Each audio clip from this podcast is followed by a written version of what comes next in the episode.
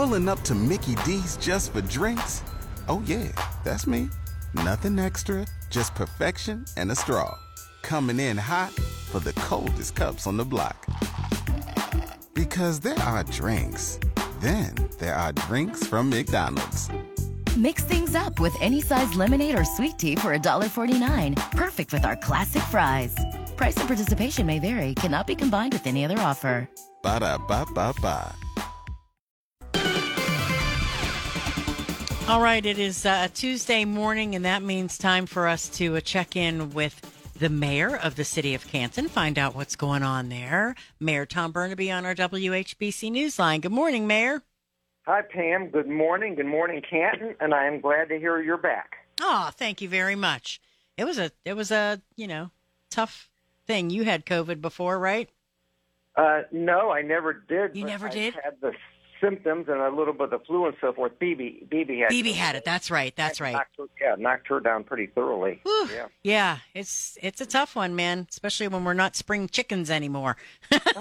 You're still a spring chicken. I'm an old rooster. okay. All right. I'll take that. I'll take that. Oh, my goodness. Well, we have uh, busy times coming up this week, but as far as uh, city council goes last night, fill us in. Anything exciting there? Oh, you know, it was a pretty quiet night. Most of the uh, work that was done was routine housekeeping type of legislation. Um, they did pass something which is important that we continue on with, and that was uh, approved approximately $1.35 million in ARPA, that's American Rescue Plan funding for some of our uh, ongoing community programming. Um, we fund services for ICAN, Beacon Charitable Pharmacy, the Canton Ex-Newsboys, all of these are great charities. Project Rebuild, Enrichment, Habitat for Humanity, uh, Malone University, Starkmar, Simply Simply Youth, the Stockpile, Tom Todd. Uh, passed a, a set of legislation last night that authorized uh, grants and contracts for the upcoming year with those entities for various kinds of community programming and services. So um, that is all very, very good stuff. And then, my goodness, what about? Uh, we wanted to talk a little bit about that a tragic situation that happened in the city over the weekend. Yeah, I wanted to talk about this, something that we don't normally do, but uh, over the weekend, and just wanted to talk about smoke detectors in general. But uh, the city had a serious home fire, and we don't have that many serious home fires anymore in the you know in the day and age that we live in and so forth. But uh, every once in a while we do. Uh, but uh, you know, a house fire, 14th Street Northwest, near the old Lehman High School. You know, middle of the night. I think the fire was reported a little bit after 3:30 a.m.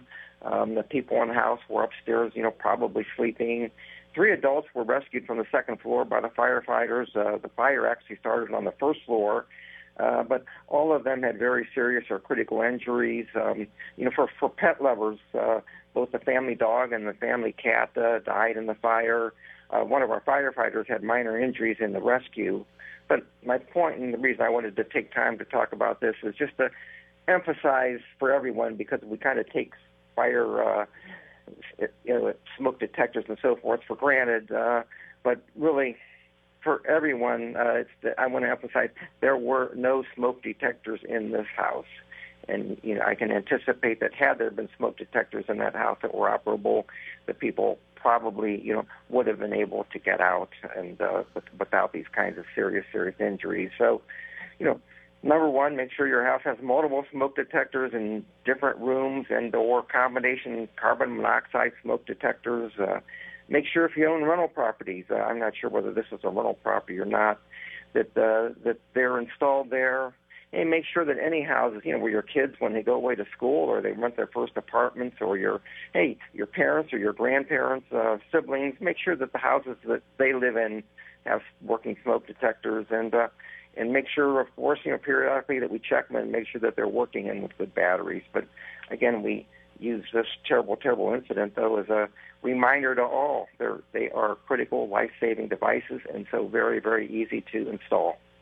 Yeah, and, and a lot of people at times when we change our clocks, you know, coming up here in November, uh, we'll think about it, maybe changing the batteries in their smoke detectors. But like you say, make sure you have them in the first place. That's uh, the best thing you can do. Absolutely, absolutely. Coming up So- this weekend, tell us about the uh, Black College Football Hall of Fame Classic. Big weekend. Um, you know, again, the uh, annual event is becoming larger every year. Um, this is also a First Friday weekend, so this is a very, very large weekend with lots of activities. But the Black College Football Hall of Fame Classic uh, this year, um, our two schools playing in the game are Winston State University and Central State University. But this starts, uh, you know, through the weekend. It starts on Thursday. Uh, the Hall of Fame and the Hall of Fame Village are very much involved in this. Um, there's a college fair, 50 colleges uh, represented uh, at the uh, Center for Performance on Thursday for students uh, from 9 to 2. Uh, Saturday at Centennial Plaza, Fun Fest, 9 a.m. to 2 p.m. There'll be band performances, and the HBCU, the historically you know black colleges uh, represented in this. Their bands, of course, are spectacular, and there will be band performances not only at Tom Benson Stadium during the game and, and during some practices, but also at the Centennial Plaza. That's on Saturday afternoon. Winston Salem at three, Central State at three thirty. Um, that evening, there is a faith, family, and football gospel concert featuring uh, gospel singer Fred Hammond at six thirty. And that night also, by the way, it's a strange day and so many activities, but that night is the Buckeyes game, you know, Notre Dame at Ohio State. So that will also be on the big screen as soon as the gospel concert is over. So that's a huge event. Uh, Sunday morning, the Cecilia Ponder Interfaith Service on Centennial Plaza, 9 to 10.30. And then there's a tailgate on the uh, Tom Benson Hall of Fame campus and uh, that's 11 to 3:30, and the game then is 4 p.m. Um, this and many other things televised on NFL Network. Uh, I think there's ESPN coverage of uh, different events also. So it is becoming a large event at, at the Hall of Fame and for Canton, and it's, it's a you know an event that's uh, receiving significant national coverage also. Yeah, getting great national coverage, and obviously it's also the holiday. It's Labor Day weekend, so uh, we'll be looking forward to that too. Yep. So I urge everybody to get out there, and if you can get out there, you know, buy some tickets to the game or to one of these, or attend one of these different events and so forth. And then put the um, first Friday uh, again. So this will be in combination with Black College Weekend. Uh, this will be a big weekend. Uh, the theme is dance your way. I'm I'm not going to dance my way, but Pam, you can. Uh, I don't know if I have it in just yet. You're downtown Canton. Uh, you know, Friday night at uh, Jersey's has a DJ at five to seven, but Lieutenant Dan's New Legs seven to ten.